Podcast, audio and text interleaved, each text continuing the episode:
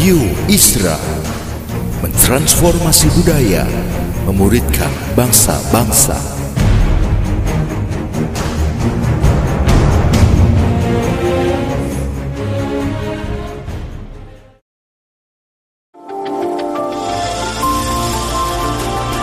Voice of Pradaim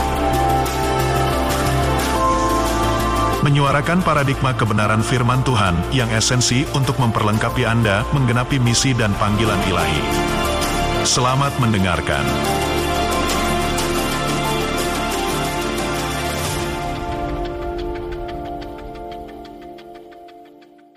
Uh, judul dari pelajaran yang saya mau bagikan ini adalah tiga level doa. Nah, mengapa saya memilih judul tiga level doa? Karena Ketika Tuhan menyingkapkan hal ini kepada saya, maka ada hal yang mulai terbuka dan ini mengubah kehidupan doa pribadi saya.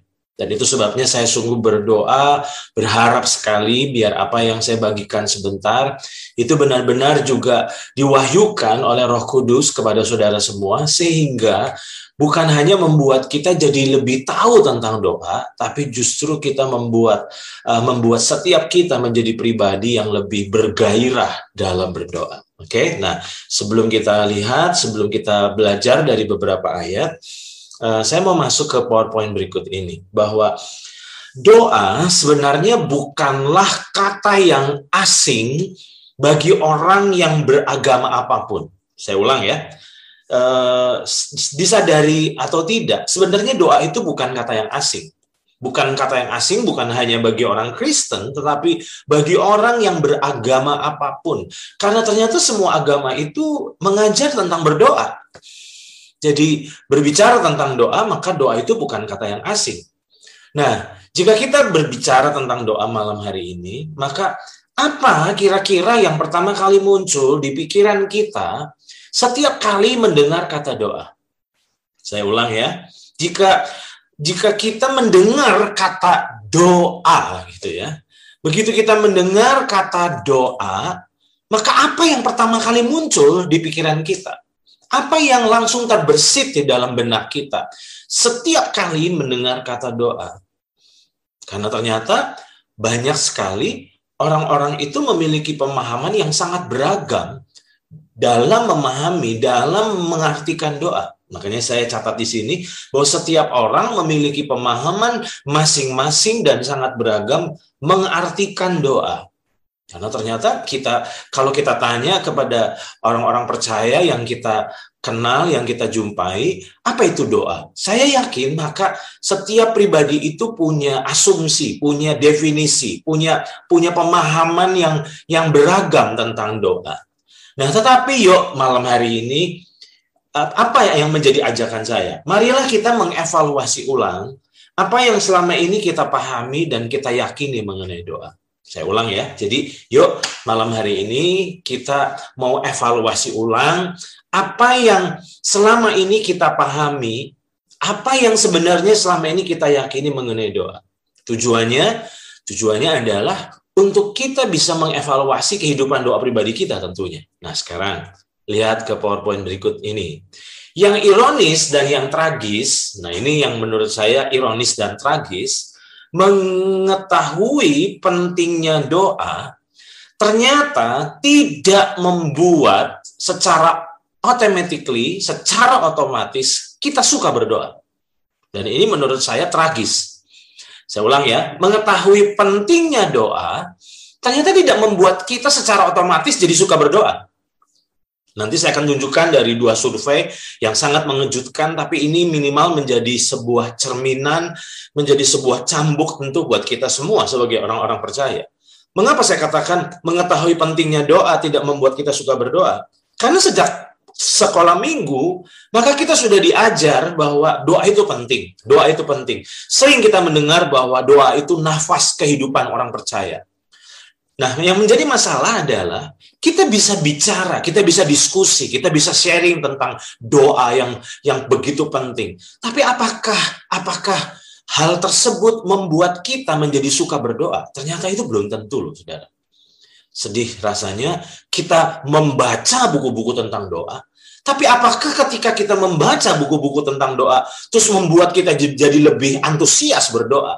Apakah apakah jam-jam doa kita jadi makin bertambah? Ternyata enggak juga kok. Nah, itu sebabnya malam ini saya ingin untuk kita sama-sama belajar tentu dari firman Tuhan. Makanya saya katakan di sini yang ironis dan tragis, mengetahui pentingnya doa, ternyata tidak membuat kita menjadi suka berdoa. Nah sekarang saya buktikan ada dua survei, dan hasil survei ini mengejutkan saya, dan saya berharap ini juga mengejutkan saudara, tapi minimal membuat akhirnya kita jadi sadar. Oke, survei yang pertama. Hasil sebuah survei yang dilakukan oleh sebuah penerbit rohani di Amerika yang terkenal, yaitu Sondervan. Nah, ternyata penerbit rohani ini mengadakan jajak pendapat lewat website mereka. Dan yang sangat mengejutkan dan sangat memprihatinkan, ternyata dari 678 responden yang mengikuti jajak pendapat lewat website ini, ternyata dari 678 responden yang mengikutinya, oke, okay? perhatikan ini kata 678 itu bukan jumlah yang sedikit loh. Makanya saya katakan dari 678 responden, Ternyata hanya 23 orang yang puas dengan waktu yang mereka habiskan untuk berdoa. Bukankah ini tragis, saudara? Ketika saya membacanya, saya sempat syok, loh, saudara.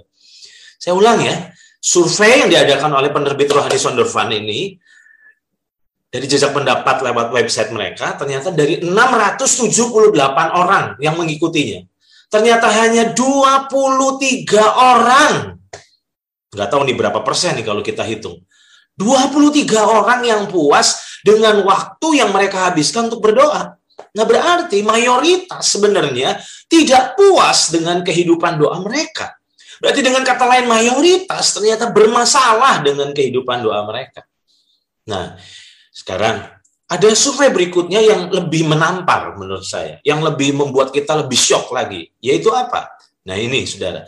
Hasil sebuah survei yang lain pada tahun 2005. Nah, mungkin saudara akan menghibur diri dengan bilang, ah itu kan 2005, sekarang kan tahun 2021. Oke, okay. tapi minimal sebenarnya dari survei ini membuat kita jadi mengevaluasi. Nah, sebuah survei tahun 2005 terhadap lebih dari, nah ini, kalau tadi 678 responden yang beragam artinya bukan pemimpin, Nah, tetapi di survei ini, dari, dari survei ini ternyata 800 gembala sidang, pemimpin rohani di Amerika Serikat ternyata mengungkapkan dengan kejujuran mereka bahwa hanya 16% yang mengatakan bahwa mereka sangat puas dengan kehidupan doa mereka. Nah, itu berarti sebenarnya menyisakan 84% yang merasa tidak puas dengan kehidupan doa mereka. Lagi-lagi, survei ini ada kemiripannya loh, saudara. Nah, coba ya, saya ulang ya. Survei tadi, 678 responden, ternyata hanya 23 orang yang puas dengan waktu yang mereka habiskan untuk berdoa. Tapi ternyata survei yang lain dari 800 gembala di Amerika, ternyata hanya 16 persen yang mengatakan bahwa mereka sangat puas dengan kehidupan doa mereka. Nah, menurut saya mengapa survei yang kedua ini lebih membuat saya shock? Kenapa? Karena yang disurvei ini bukan orang biasa, bukan jemaat biasa, tapi yang disurvei ini adalah 800 gembala, berarti 800 pemimpin. Nah, yang menjadi masalahnya adalah kalau 800 pemimpin 800 pemimpin berarti ini memimpin orang-orang, memimpin jemaat-jemaat. Nah, pertanyaannya, kalau jemaat, kalau pemimpinnya saja sebenarnya bermasalah dengan kehidupan doa mereka, tidak puas dengan kehidupan doa mereka. Pertanyaannya bagaimana dengan kondisi jemaatnya? Saya ulang ya, coba perhatikan hasil survei ini. Bukankah ini membuat kita jadi sadar bahwa ternyata memang benar loh saudara.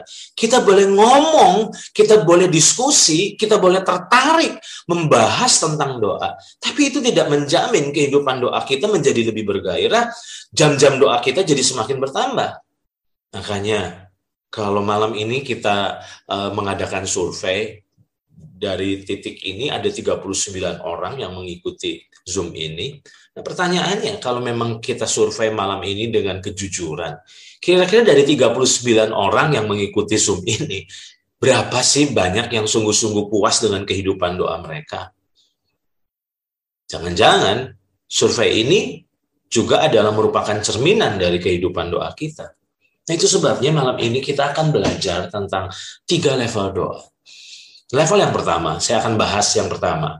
Level doa yang pertama adalah menurut saya doa adalah diterjemahkan saat kita berbicara pada Tuhan. Saya ulang ya. Jadi level yang pertama dari kehidupan doa adalah di saat doa itu kita fahami, kita terjemahkan, kita artikan sebagai saat kita berbicara kepada Tuhan.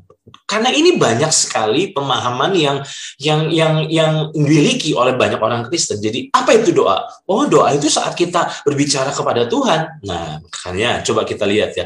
Ternyata itu adalah level yang pertama. Tidak salah kalau orang mengartikan bahwa doa adalah saat kita berbicara kepada Tuhan. Doa bagi banyak orang, eh, bagi banyak orang, so, maaf ya, bagi banyak orang, doa dipandang sebagai kesempatan untuk memberitahu Tuhan tentang apa yang menjadi keinginan dan kebutuhan kita. Nah, bukankah ini yang menjadi pemahaman dari banyak orang? Bagi banyak orang, doa dipandang sebagai apa? Sebagai kesempatan, sebagai waktu di mana kita bisa memberitahu, mengungkapkan tentang apa yang menjadi keinginan kita, apa yang menjadi kerinduan hati kita, apa yang menjadi kebutuhan kita. Dan kita berharap Tuhan sebagai sumber itu benar-benar bisa memenuhi apa yang menjadi kebutuhan dan keinginan dan kerinduan-kerinduan kita. Nah, itulah yang dipahami. Dan ternyata menurut saya bahwa pemahaman itu punya dasarnya. Dasarnya apa? Matius pasal yang ke-7 ayat 7 sampai 8, inilah yang menjadi dasar bahwa doa itu adalah saat saya berbicara kepada Tuhan. Bicara apa? Bicara kerinduan, bicara apa? Bicara kebutuhan. Di mana kita berharap Tuhan mendengar dan Tuhan menjawabnya. Nah, Matius 7 ayat 7 sampai 8 sebenarnya memberikan memberikan landasan juga tentang pemahaman itu, yaitu apa? Mintalah, ini Tuhan Yesus yang bicara ya. Mintalah maka akan diberikan kepadamu. Wow, itu tantangan yang luar biasa ya. Tuhan nantang kita loh, minta, maka akan diberikan kepadamu. Carilah, maka kamu akan mendapat. Ketuklah, maka pintu akan dibukakan bagimu. Karena, nah saya tertarik dengan ayat 8. Ayat 8 memberikan penekanannya. Karena setiap orang yang meminta, menerima. Saya tertarik dengan kata setiap orang. Wow, kata setiap orang itu sebenarnya adalah sebuah sebuah sebuah apa ya penekanan di mana kalau kita minta Tuhan tuh sebenarnya mau ngasih loh gitu, mau memberi loh. Makanya karena setiap orang yang meminta menerima. Dan setiap orang yang mencari mendapat. Dan setiap orang yang mengetuk baginya pintu akan dibukakan. Nah dari dasar ayat ini, maka banyak orang percaya memahami bahwa doa itu saat kita berbicara kepada Tuhan. Nah, yang menjadi masalah adalah ini. Keluhan dari banyak orang yang saya jumpai, dari obrolan, dari konseling, dari sharing-sharing, maka keluhan dari banyak orang adalah ini. Saya sudah berdoa, tapi mengapa keadaan tetap tidak berubah? Bukankah itu yang sering kita dengar? Atau jangan-jangan itu ini juga yang sering kita ucapkan? Saya ulang ya, bukankah ini yang jadi keluhan banyak orang? Di mana waktu mereka curhat tentang masalahnya, lalu kita bilang, Ayo kita berdoa. Ayo berdoa. Sudah berdoa belum? Pasti jawaban dari mereka mayoritas akan bilang begini. Saya sudah berdoa. Nah entah berapa banyak doa yang sudah dinaikkan. Makanya mereka berkata, saya sudah berdoa. Tetapi mengapakah Anda tetap tidak berubah? Nah, di titik ini saya saya jadi jadi merenung, Saudara. Apa yang menjadi perenungan saya?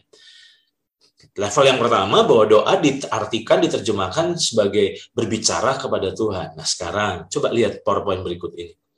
Apa yang membedakan doa orang percaya itu doa orang Kristen dalam hal ini dengan doa agama lain? Kira-kira kalau kita diajukan pertanyaan ini, kira-kira apa sih yang membedakan? Mungkin saudara langsung menjawab, loh beda dong, kita kan sedang berdoa sama Tuhan Yesus, oke? Okay? Tapi kira-kira apa sih yang membedakan doa orang percaya dengan doa doa dari agama-agama lain, dari saudara-saudara kita dari agama lain? Tentu sebenarnya bukan hanya kepada siapa kita berdoa yang membedakannya. Ternyata tanpa sadar sebenarnya banyak sekali orang percaya yang kehidupan doanya mirip sama doa-doa dari agama yang lain sebetulnya. Nah, kenapa saya katakan mirip? Karena ini kemiripannya, lihat ini. Doa sebenarnya bukanlah alat untuk membuat Tuhan mengubah keadaan sesuai dengan keinginan kita. Saya ulang ya. Doa sebenarnya bukanlah alat yang kita pakai, yang kita manfaatkan untuk membuat apa? Membuat Tuhan mengubah keadaan yang kita tidak sukai, membuat keadaan yang membuat kita tidak tidak nyaman, yang, yang membuat kita tersiksa, contohnya. Itu sebabnya saya tulis di sini doa bukanlah alat untuk membuat Tuhan mengubah keadaan sesuai dengan keinginan kita. Karena sebenarnya doa adalah alat komunikasi antara kita dengan Tuhan. Nah, tadi saya katakan apa yang membedakan doa orang percaya dengan doa agama lain? Nah, yang membedakannya adalah harusnya doa orang percaya adalah bukan sebatas alat untuk mengubah keadaan. Sebuah sarana di mana kita bisa menyampaikan keinginan-keinginan kita kepada Tuhan. Karena doa adalah alat komunikasi antara kita dengan Tuhan. Nah, sekarang di titik ini, maka saya dorong untuk saudara masuk ke level berikutnya. Kalau level yang pertama tadi, saya katakan doa adalah saat kita berbicara pada Tuhan. Maka level yang kedua, saya katakan doa adalah saat Tuhan berbicara pada kita. Saya ulang ya. Level pertama tadi adalah doa diterjemahkan sebagai saat kita berbicara pada Tuhan. Tapi level yang kedua, kalau kita mau tumbuh, kalau kita terus bertumbuh, kita terus bergerak, kita terus berjalan bersama dengan Tuhan, maka kita akan masuk ke level berikutnya di mana doa itu bukan hanya sebatas saat saya bicara sama Tuhan, saat saya ngomong sama Tuhan, saat saya mengutarakan permohonan petisi saya kepada Tuhan. Karena level kedua sebenarnya membuat kita memahami doa adalah juga saat Tuhan berbicara pada kita. Tentu tidak salah kalau kita memandang doa adalah saat kita berbicara pada Tuhan, mengutarakan keinginan-keinginan kita dan kebutuhan-kebutuhan kita. Yang jadinya salah adalah kalau doa kita cuma melulu di area itu, kita nggak pernah tumbuh, kita nggak pernah bergerak ke next level. Nah, level yang kedua adalah doa adalah saat Tuhan berbicara kepada kita. Nah, sekarang saya akan masuk ke poin ini. Saya akan jelaskan di poin ini. Banyaknya blunder dalam kehidupan kita, tentu eh, banyak sekali masalah-masalah yang terjadi dalam hidup kita dan semua itu terjadi. Itu sebenarnya bukan karena kita tidak berdoa loh, saudara. Ayo, jujur. Orang yang sedang bermasalah besar, itu bukan orang yang nggak berdoa loh, saudara. Makanya saya tulis di sini, banyaknya blunder dalam kehidupan kita bukan karena kita tidak berdoa, tapi karena doa kita sebatas pemberitahuan kepada Tuhan. Nah, ini yang saya pikir banyak orang blunder di titik ini. Kita berdoa, tapi doa kita cuma di level pertama. Nah, kayaknya banyak terjadi blunder. Nah, saya jelaskan kenapa blunder. Lihat ini. Doa bukanlah sebatas pemberitahuan tentang keinginan kita kepada Tuhan, tapi sebenarnya doa adalah demi kita bisa mencari tahu tanggapan Tuhan atas keinginan kita. Saya ulang ya, saudara. Doa itu bukanlah sebatas pemberitahuan tentang keinginan-keinginan kita, kerinduan-kerinduan kita, harapan-harapan kita kepada Tuhan. Tapi sebenarnya kita berdoa demi kita bisa mencari tahu tentang apa yang menjadi tanggapan Tuhan atas keinginan kita. Nah, jujur, sering kali banyaknya blunder-blunder dalam kehidupan banyak orang percaya, di mana mereka berkata, saya sudah berdoa. Nah, doanya doa yang seperti apa?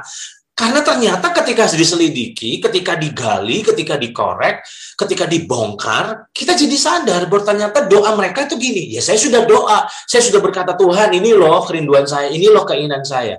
Padahal saya, saya tulis di sini, doa bukanlah sebatas pemberitahuan tentang keinginan kita kepada Tuhan, tapi demi kita mencari tahu tanggapan Tuhan, respon Tuhan atas keinginan kita. Nah sekarang, lihat ini saudara, Makanya di titik ini saya menyimpulkan, doa itu harusnya bukanlah monolog ya, tapi dialog dengan Tuhan.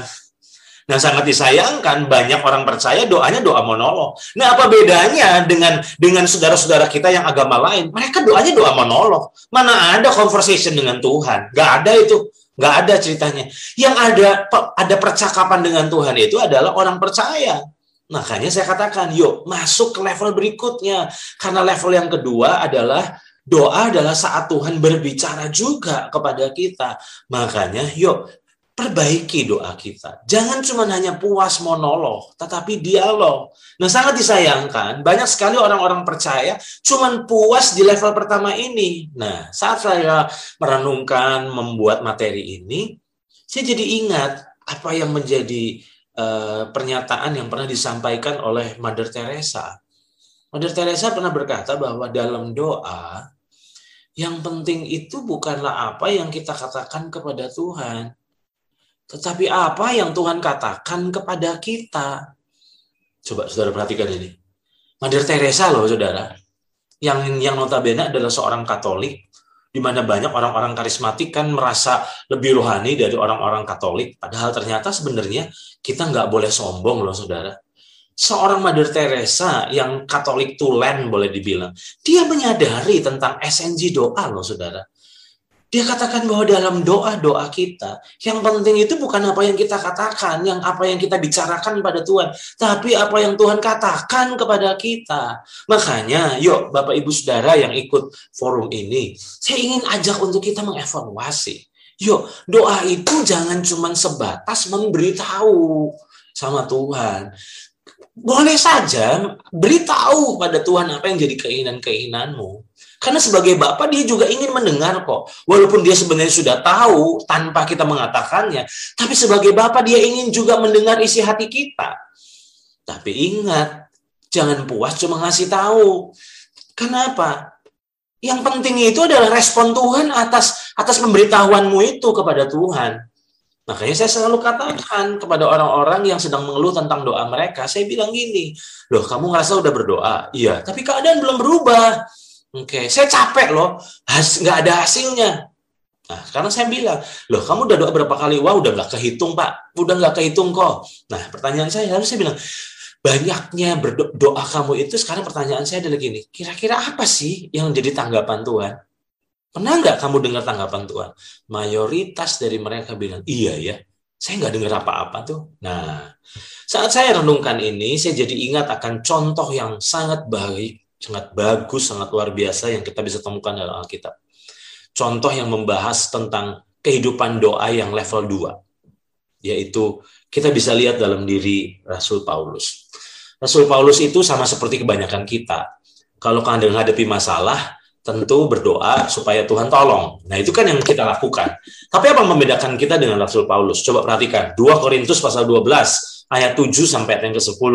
Ayat 7 katakan, dan supaya aku jangan meninggikan diri karena penyataan-penyataan yang luar biasa itu, maka aku diberi suatu duri dalam dagingku.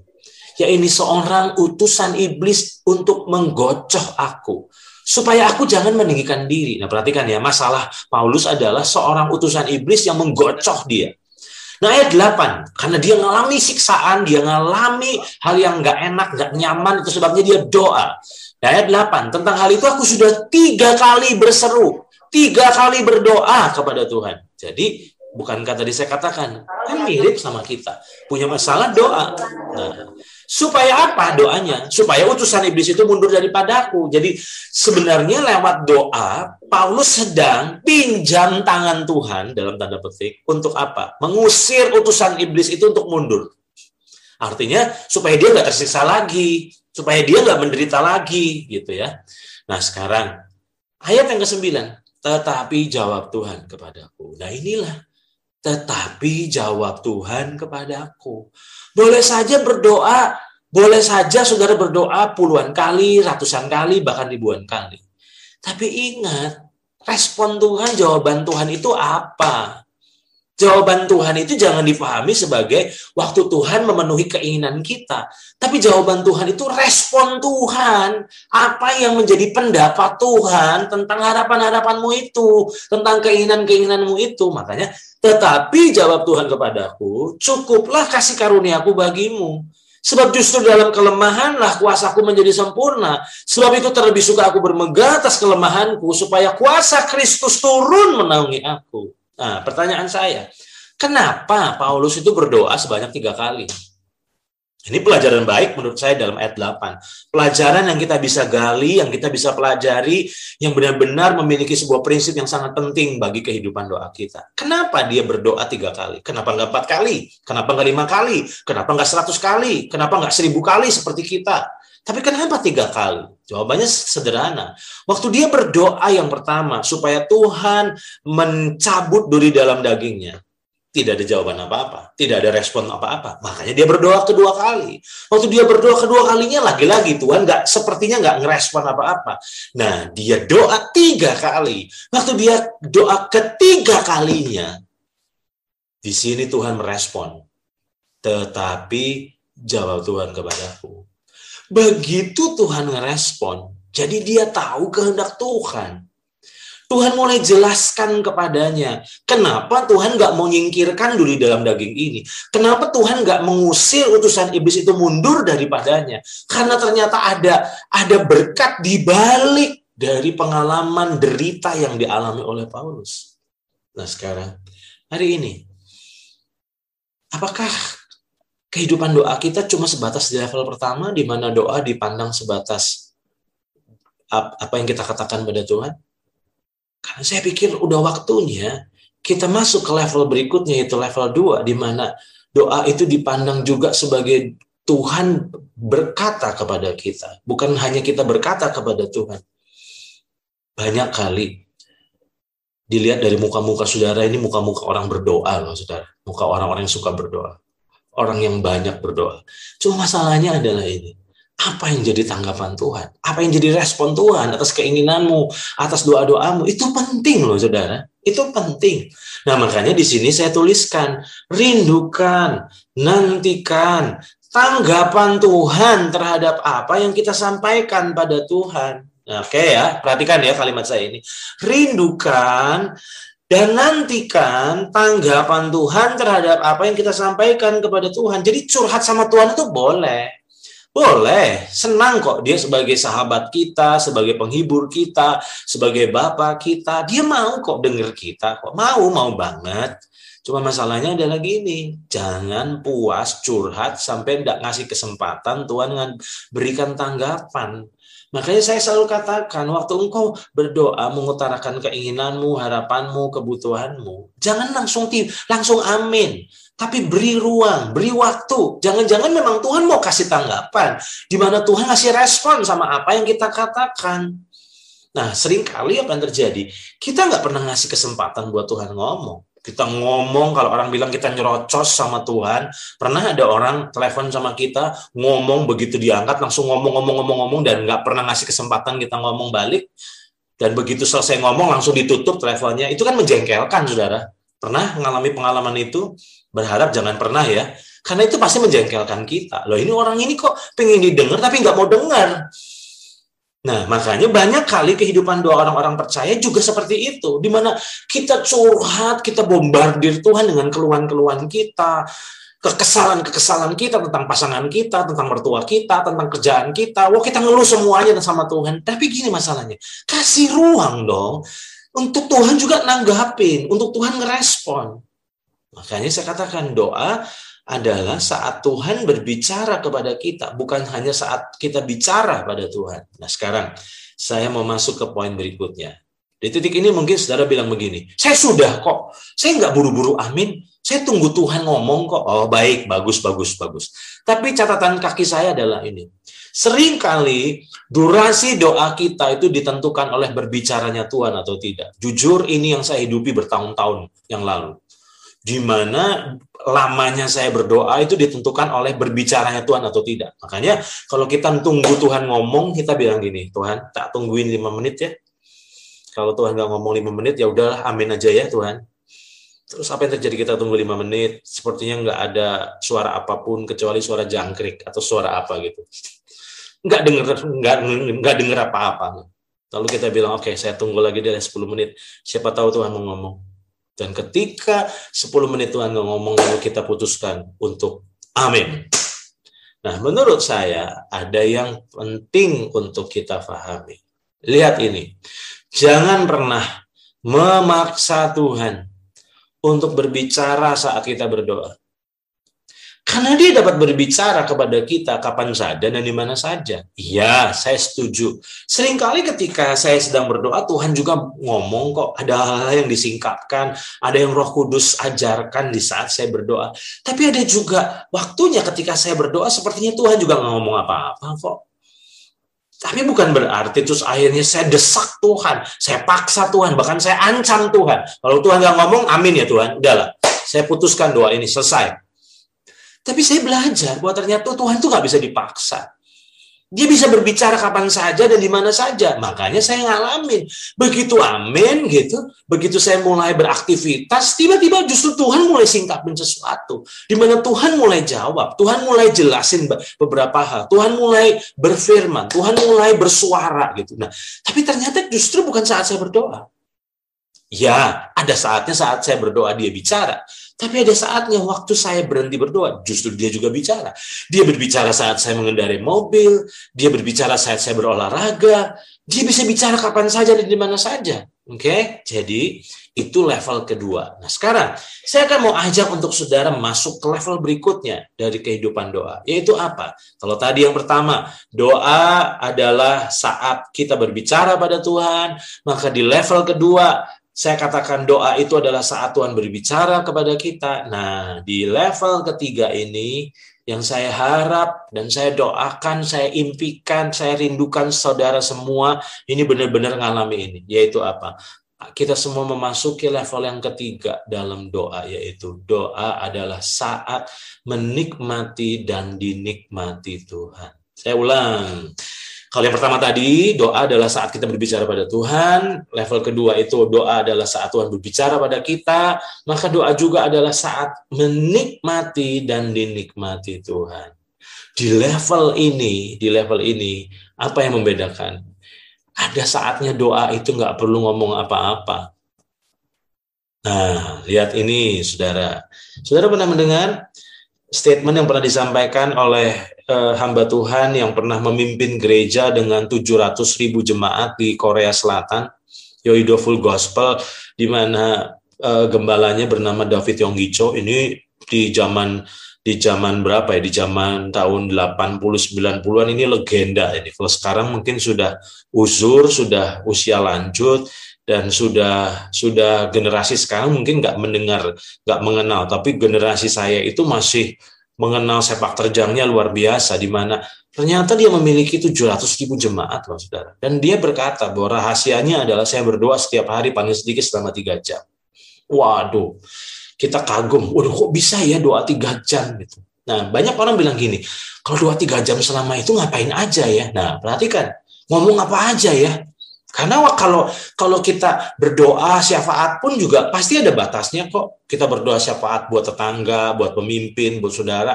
Paling paling lama juga selesai 30 menit kok. Nah, tapi Yonggicho berkata paling sedikit saya itu berdoa selama tiga jam loh. Nah, sekarang ngapain aja sih? Apa yang dikerjakannya dalam kehidup, dalam doanya selama tiga jam itu? Nah, kita akan belajar.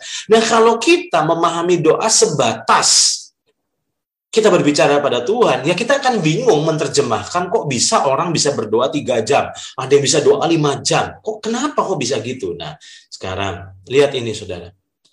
Kalau kita membaca di dalam 1 Petrus pasal 4 ayat 7, perhatikan 1 Petrus 4 ayat 7, firman Tuhan berkata kesudahan segala sesuatu sudah dekat.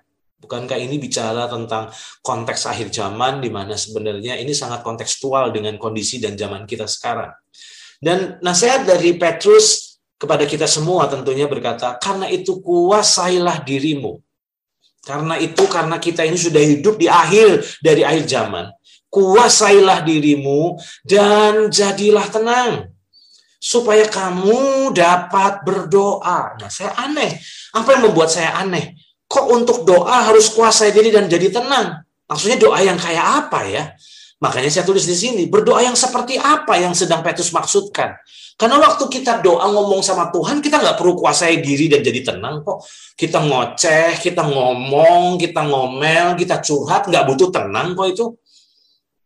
Justru karena kita nggak tenang, maka kita ngeluh, kita kita curhat sama Tuhan. Tapi apa yang dimaksud dengan ayat ini? Kuasai diri, jadi tenang, supaya kamu dapat berdoa. Nah, di titik ini, di level ketiga ini, tadi saya katakan, doa adalah saat menikmati dan dinikmati Tuhan. Nah, makanya saya akan ajak untuk saudara masuk ke level ini. Bahwa doa adalah saat kita fokus menikmati kebersamaan dengan Tuhan yang hadir dalam diri kita, yang hadir dalam hidup kita. Nah, kalau doa cuma dipandang sebatas ngomong sama Tuhan, ya capek. Ngomong terus tuh capek loh, saudara.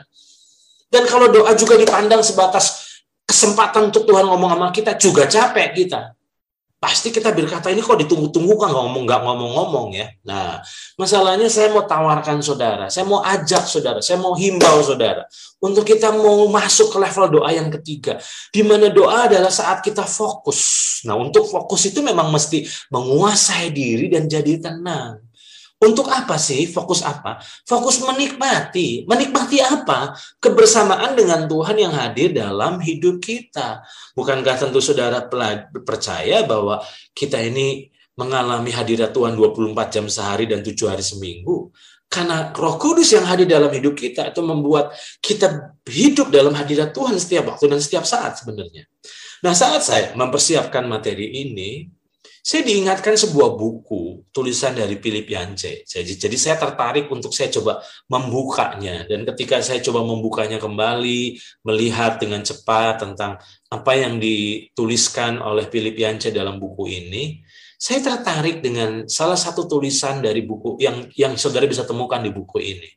Nah, Yance itu ternyata meneguhkan apa yang saya sedang sampaikan, loh, saudara. Dia bilang begini, Doa bukan sebagai cara saya membangun kehadiran Allah, melainkan sebagai cara saya menanggapi kehadiran Allah yang merupakan sebuah fakta. Entah saya dapat merasakannya atau tidak. Waduh, ini menurut saya bagus banget statement dari Yance. Doa itu bukan sebagai cara saya membangun kehadiran Allah, karena tanpa berdoa, Tuhan juga sudah hadir dalam hidupmu masalahnya. Makanya dia katakan, doa bukan sebagai cara untuk saya membangun kehadiran Allah. Doa tidak membuat Tuhan hadir dalam hidupmu, karena Tuhan sudah hadir dalam hidupmu. Makanya doa bukan sebagai cara untuk saya membangun kehadiran Allah, tetapi melainkan sebagai cara saya yang menanggapi, meresponi kehadiran Allah yang merupakan sebuah fakta, sebuah kenyataan. Entah saya dapat merasakannya atau tidak, entah saudara merasakan hadirat Tuhan atau tidak, tapi itu nggak penting karena kehadiran Tuhan itu lebih pasti dari perasaan saudara. Nah makanya yuk, saya mau ajak saudara, ketika saudara memandang doa itu nggak mesti ngomong. Ada saatnya saudara cuma hanya diam, nikmati Tuhan aja tapi untuk sampai titik ini, maka saudara harus dengar nasihat Paul Petrus tadi. Kuasai diri dan jadilah tenang. Nah, saya berharap gambar yang saya buat ini akan menolong kita memahami ini. Coba lihat ini saudara baik-baik. Ketika saudara mengambil keputusan untuk berdoa, maka saudara akan mengalami tantangan, peperangan, perjuangan, yaitu apa? Pikiran yang kacau di mana dalam pikiran yang kacau ini, dalam pikiran yang kacau ini, kita benar-benar diganggu habis-habisan. Betul nggak? Pernah ngerasakan waktu saudara belajar untuk tenang, maka pikiran jadi kacau, ingatan jadi tajam. Di mana saudara digoda, itu pintu udah ditutup belum ya? Itu kompor udah dimatiin belum ya? Itu lampu di depan sudah dinyalain belum ya? Gangguannya banyak sekali. Makanya Petrus berkata, kuasai diri dan jadi tenang supaya kamu dapat berdoa. Makanya saya katakan, waktu kita memutuskan untuk berdoa di level ketiga ini, kita akan mengalami perjuangan yang hebat. Apa perjuangannya? Pikiran kacau. Dan kita nggak bisa tahu durasinya berapa lama. Bisa 5 menit, bisa 10 menit, bisa 15 menit. Kacau sekali. Tetapi kalau saudara bertahan saja, saudara sabar, saudara sabar saja tenang, Saudara bertekun saja, nggak nyerah sama sama pikiran yang kacau itu. Maka saya tulis di sini, saudara akan mengalami titik namanya titik terobosan.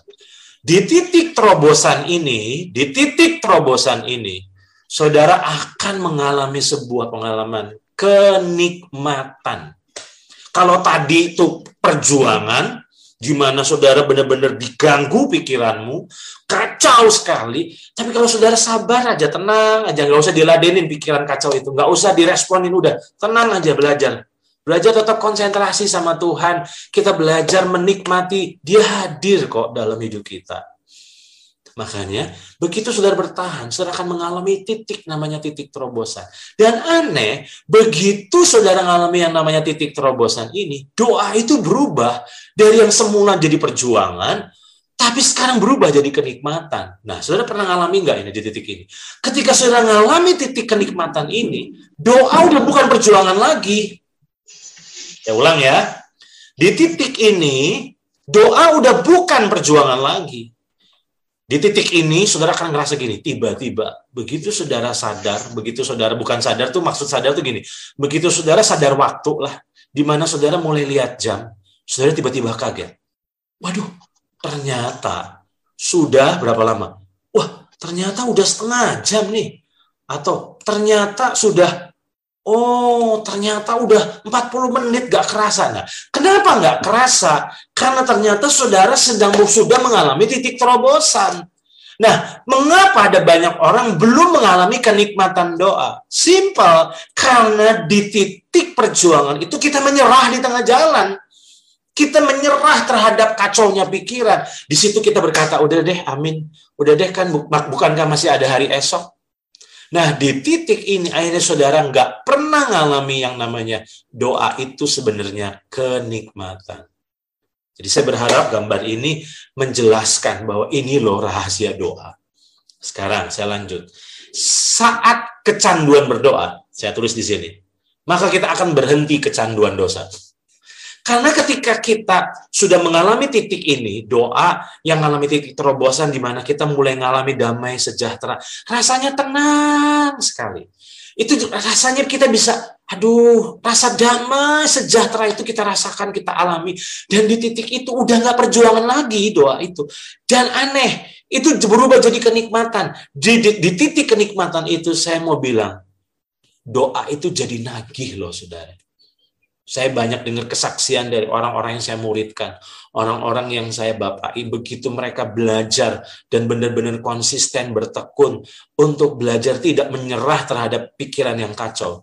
Mereka mengalami kenikmatan dan mereka bilang gini, ternyata doa itu nikmat ya. Makanya saya tulis di sini, saat kecanduan berdoa, maka kita akan berhenti kecanduan dosa. Saya mau bilang sama saudara, doa itu harusnya jadi kenikmatan. Makanya setan nggak mau kita ngalami ini. Makanya dia kacaukan kita, dia ingin kita menyerah di tengah jalan sampai kita nggak pernah mengalami titik terobosan. Dan akhirnya kehidupan doa kita ya seperti kebanyakan orang. Nah sekarang, tidak berdoa bukanlah kemalasan, tapi masalah kebodohan. Saya ulang ya, saudara. Saya tulis di sini. Tidak berdoa itu bukan kemalasan sebenarnya. Tapi kebodohan. Kenapa bodoh? Saya katakan bodoh. Karena sebenarnya doa itu kenikmatan, saudara. Doa itu sebenarnya sesuatu yang enjoy. Sesuatu yang benar-benar nikmat. Di mana kita bisa menikmati kehadiran Tuhan. Jangan tunggu ibadah hari Minggu, praise and worship, saudara baru ngerasain hadirat Tuhan. Saudara bisa nikmati hadirat Tuhan kapan pun dan di mana pun. Nah itu sebabnya, yuk tidak berdoa itu bukan kemalasan rohani, tapi kebodohan rohani loh saudara. Nah sekarang, tadi saya katakan di level ketiga, doa doa itu adalah saat kita menikmati dan dinikmati Tuhan. Nah, dasar ayatnya di mana?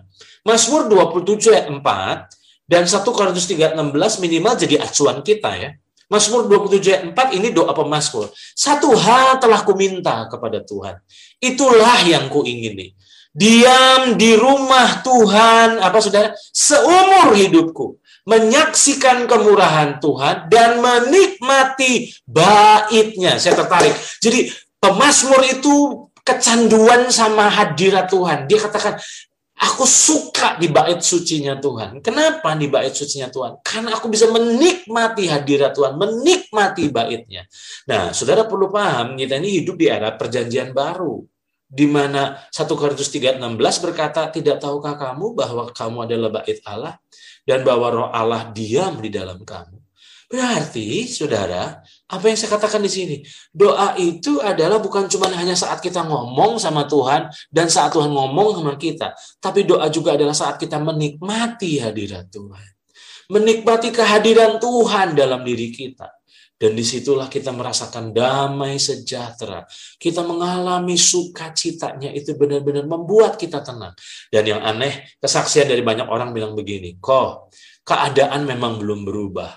Tapi kok jadi tenang hati saya. Nah ingat, kenapa itu tenang? Karena ternyata kita mengalami titik di saat kita mengalami damai sejahteranya Tuhan. Nah, tadi saya katakan doa adalah saat kita menikmati dan dinikmati Tuhan. Coba lihat PowerPoint berikut ini. Doa itu adalah keputusan untuk apa sih? Menjawab kerinduan Tuhan untuk bersekutu dengan kita.